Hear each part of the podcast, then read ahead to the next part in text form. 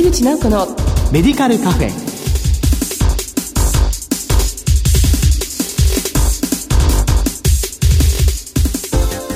こんばんは。帝京平成大学薬学部の井出口直子です。この番組は医療を取り巻く人々が集い語らい情報発信をする場です。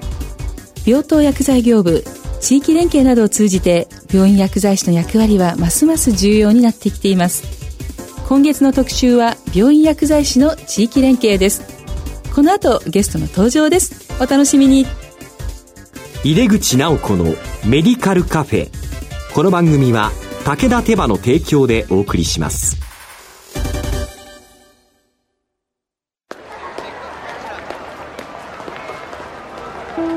世界は大きく変化している。価値観も大きく変わっているこれからの時代健康とはどんなことを言うのだろう。医薬品には何が求められるようになるのだろう。一人一人に寄り添いながら価値ある医薬品を届けたい。私たちは武田手羽です。帝京平成大学薬学部の井出口直子です。病院薬剤師の地域連携特集の1回目です。今回は求められる病院薬剤師と題してゲストにお話を伺います。ゲストは九州大学病院教授薬剤部長の増田里弘さんです。増田さんどうぞよろしくお願いいたします。よろしくお願いいたします。えー、早速ですが、増田先生のご略歴、ご専門を教えてください。えっと、平成4年で1992年の3月に、はい、あの、京都大学の薬学部を卒業して、その後大学院は実はこれあんまり書かないんですけどね。はい、僕大学院の試験1回起こしてるんですよ。それで 研究生を1年して、で、それ後、大学院入って、だから普通の人は卒業してからプラス5年で博士なんですけど、僕プラス6年なんですよね。はい、でそれで博士もらった後、もうそのままあの、縁があって京都大学病院の薬剤部の助手で教員で引き上げられて、そこでずっと十数年いたって格好です。はい、で、あの、その後、京大病院の薬剤部のあの、教員のその当時の役割として、あの、それぞれ部門を、講師以上何か役割を持つっていうことがあったので、2005年の1月に講師になった時に、はい、あの、血中のモニタリングをする TDM 室っていうところあるんですけど、はいうん。はい、そこの室長を兼任することになったんですね。で、2007年、半年間なんですけども、あの、その当時の、あの、高層労働科学研究費補助金っていうのが、研究費があったんですけども、はい、それに付随している、あの、日本の研究者を海外に派遣するっていう事業があって、はい、それに乗っかって、アメリカに半年だけ行かせてもらったんです。はい。で、そこで半年間、あの、ハーバードの、あの、付属病院っていう格好なんですけども、うん、あの、ブリガムウィメンズホスピタルっていうところの、あの、腎臓部門で、おしっこの中に出てくる、まあ、いろんなバイオマーカーっていうか、そういう研究に従事しまして。で、またそのまま帰ってきて、京都にいたんですけど、2012年からですね、前任の乾先生の後に松原先生が教授でお越しになって、はい、で、その後、2013年の4月に准教授にしてもらったんですね。で、ちょっと短かったんですが、その年の9月から現職で福岡の方に呼ばれて、縁があって今、九州大学病院にいるっていう格好になってます。ありがとうございます。まあ、2013年の9月から今の九州大学の薬剤部長で教授いらっしゃるということですよね。そうするとまあ大体今4年ぐらいその九州大学病院の方にご勤務されている中で、あの、先生そのいらっしゃる九州大学病院の薬剤部の特徴というのをご紹介いただいてよろしいですか？えっと、九州大学病院そのものが、ええ、国立大学病院の中で多分ベッド数は一番多いぐらいなんですね。本院が1275床あるんです。大きいですよね。えー、で、それで、北南病棟と外来と3つのものがコンパクトにくっついてはいるんですけど、かなり大きくて、うん、病棟もワンフロア90床とかいうレベルがあるんで、看護隊員と合わせて薬剤師も配置はしてるんですけども、はい、割と忙しい病院で、で、もう一つは、これは私の赴任するずいぶん前から平成14年か6年ぐらいと聞いてるんですけど、あの、医薬品供給を24時間するっていうポリシーで、割と珍しいんで参考体勤務をしてるんですね。ああ、薬剤師が参考体で、はい、なかなか過酷な勤務状態と思うんですけども。で、それのおかげで、ほとんどの病院は、あの、私前の前日の京都もそうだったんですが、はい、ドクターは次の日使う注射薬のオーダーを、その日のお昼過ぎぐらいまでオーダーをするんですね。はい、で、大体はそこから取り揃えとか調剤をして、その日の夕方に各病棟に配送するんですね。はい、で、それで次の日の朝からその薬を使うっていうのはまあ多いんですけど、旧大の場合は、その日の使いたいのは、その当日の外科の場合は夜の8時半までオーダー待って、うん、で、そこから取り揃えて10時半に払い出して、で、次の日の朝使うっていう格好でやってるので、はい、もう一つはそのおかげで病棟に配置薬の在庫っていうのは多い病気あるんですけど、それがほぼないですね。必要に応じて持っていくので、そういう面では、あの、病棟に対して非常に利便性を図ってるんですけど、そうですよ、ね、なかなかなかあの見えないので、あの、はい、10年経つと、中の人みんな変わるじゃないですか、大体ね。ね。看護師さんもドクターも。そうすると、それが当たり前になるので。あまりこう、ありがたがられないそうそうそうそう。当たり前だと。じゃよその病院行った時にびっくりする参考と思います。はい。まあ、ナースはあの参考体よくありますけれども、はい、確かに薬剤師の参考体って非常に珍しいと思いますが、えー、全部で何名ぐらい薬剤薬剤師は、あの、92人に枠があるんですね。はい、枠があって。はい。はい、で、今、欠員10人ぐらいいるんですけど。あ、そうなんですね。はい92人というと多く聞こえるんですけど、でも実は1275床あるので、ということは病床数あたりで考えると 14. 点何床に1人っていうか、そんなに多くはないんですね。で、病棟に常駐しているということで、はいえー、各病棟に配置するようにしてやってるんですね。今10名の枠が空いていますけど、これはあれですか、絶賛募集中と言いますか？ずっと募集してます。新卒も募集新卒はもう、あの、来週に、国家試験みんな受かってくれれば、はい。10人来る予定になってるんですそうですか。それでこう埋まりますですか、埋まらないんですね。埋まらないんですか？退職者もあの、採用試験終わってから対象が決まる子がいるので、で、それで中途採用しても、その参考体で敬遠されちゃうんです。あ、そうなんですか。やっぱそのハードだと。やっぱり、イメージつかないですもんね。どんな勤務なのかなっていうのは。本当ですね。夜の8時半までこう注射のオーダー OK で、つまりその夜の10時半にまで払い出すということですかそうですね。だからその、その時間帯のシフトの人が帰れるのは11時45分です。はい、車じゃないとちょっと帰れないような。地下鉄ギリギリです。あ、走らなきゃいけなくなりますよね。あやっぱりこう、本当により良い医療をやろうと思うと、やっぱりこの参考体というのは一つね、大事なことなんでしょうかね。はい。えー、他にもこう特徴として先生の薬剤部の何かありますか？特徴はですね、うん、あの、以前に勤務されてた SE レベルに非常にコンピューターに詳しい人が、薬剤師が2人ほどいたそうで、えー、で私がいた時1人かぶってたんですけども、えー、彼が非常に医薬品情報室のシステムを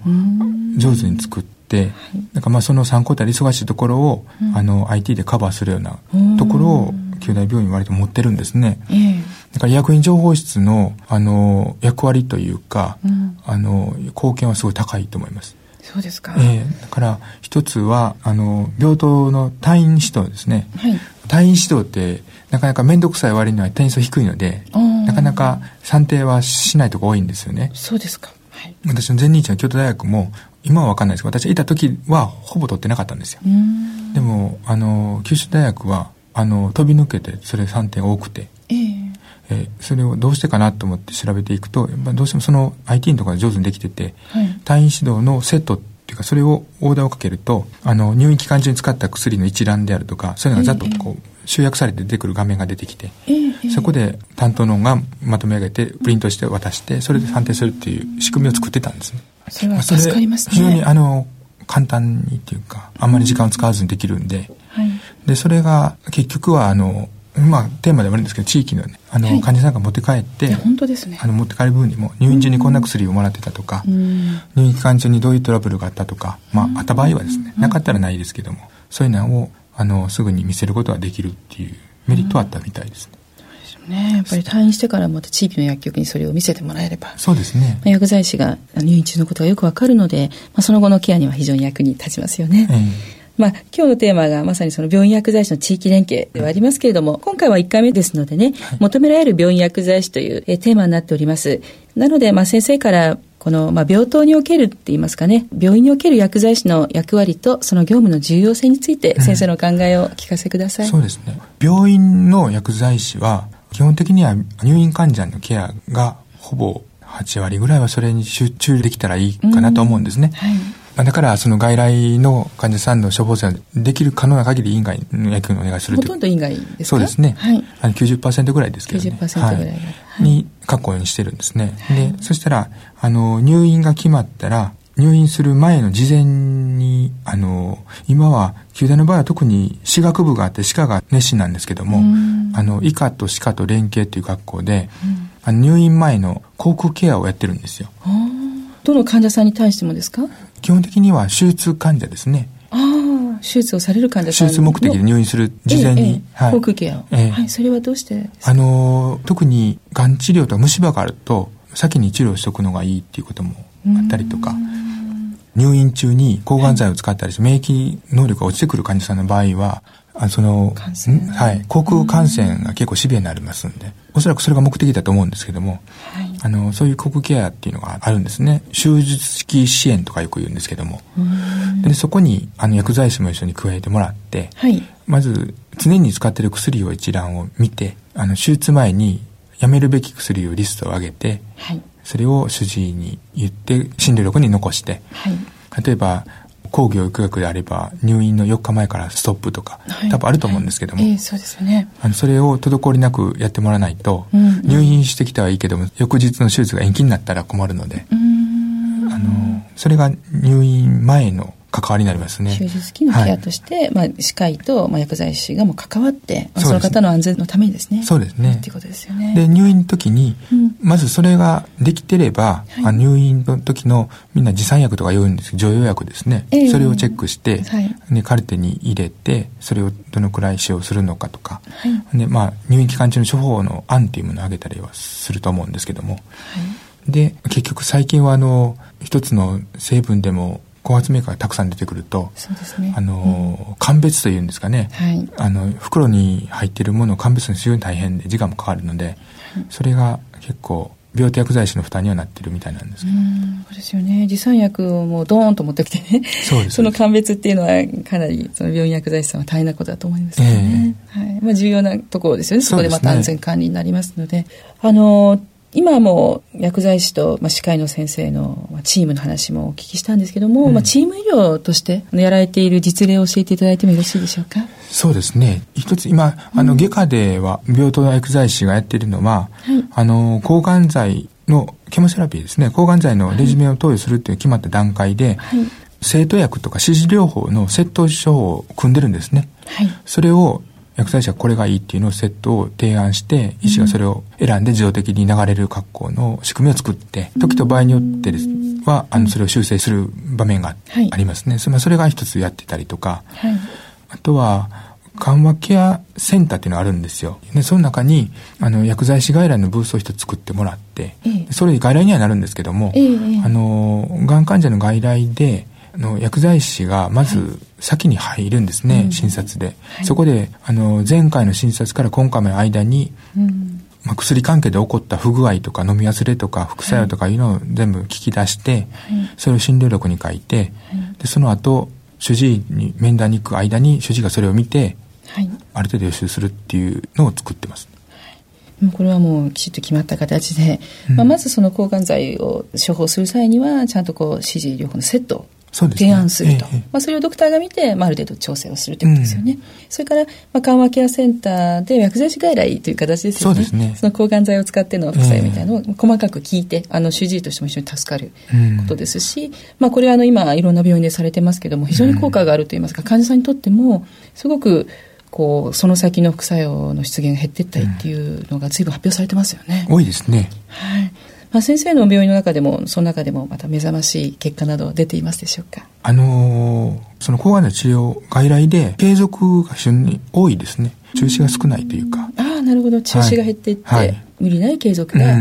増えていくということなんですね。あの、最後に、まあ、先生の大学の薬剤部での研修制度についても教えていただけますか、うん、研修制度。まず、うちの新入職員については、ええ、あの、まあ、一つは我々のマンパワーになってもらいたいということと、はい、やはり段階を踏んで薬剤師として成長してほしいと。でその先にはそれぞれの、あの、彼らが興味を持つ分野の専門領域に入ってほしいということもあるので、はい、段階的なシステムを作って教育化してるんですね。はい、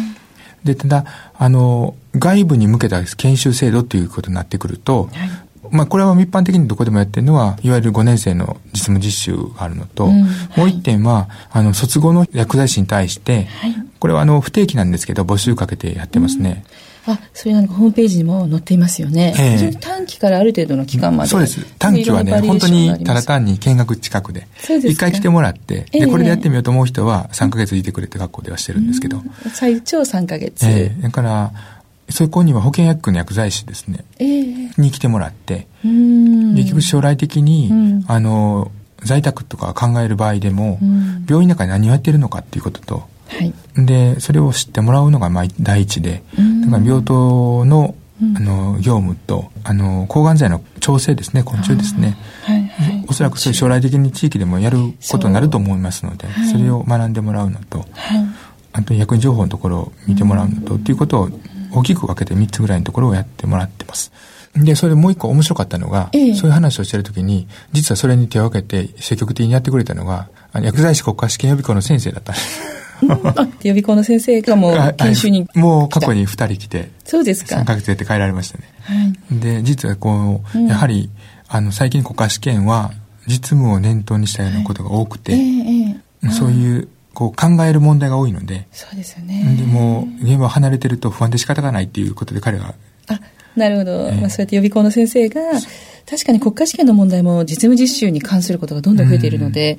予備校の先生もすごく学びたいですよね。とは言ってましたね。もうすごく楽しくなってきてしまいましたけれども、いろいろお聞きしたいんですが、うん、ちょっとお時間になってしまいました。あの、増田先生にはもう一度ゲストに来ていただきまして、お話をさらにお伺いしたいと思います。というわけで、病院薬剤師の地域連携特集の1回目。今回は求められる病院薬剤師と題してお話を伺いました。ゲストは九州大学病院教授薬剤部長の増田里弘さんでした。増田先生お忙しい中ありがとうございました。ありがとうございます。また次回もよろしくお願いいたします。はい、ありがとうございます。世界は大きく変化している。価値観も大きく変わっている。これからの時代、健康とはどんなことを言うのだろう幅広いラインナップで信頼性の高い医薬品をお届けします。一人一人に向き合いながらどんな時でも健康を咲かせる力を。私たちは武田手羽です。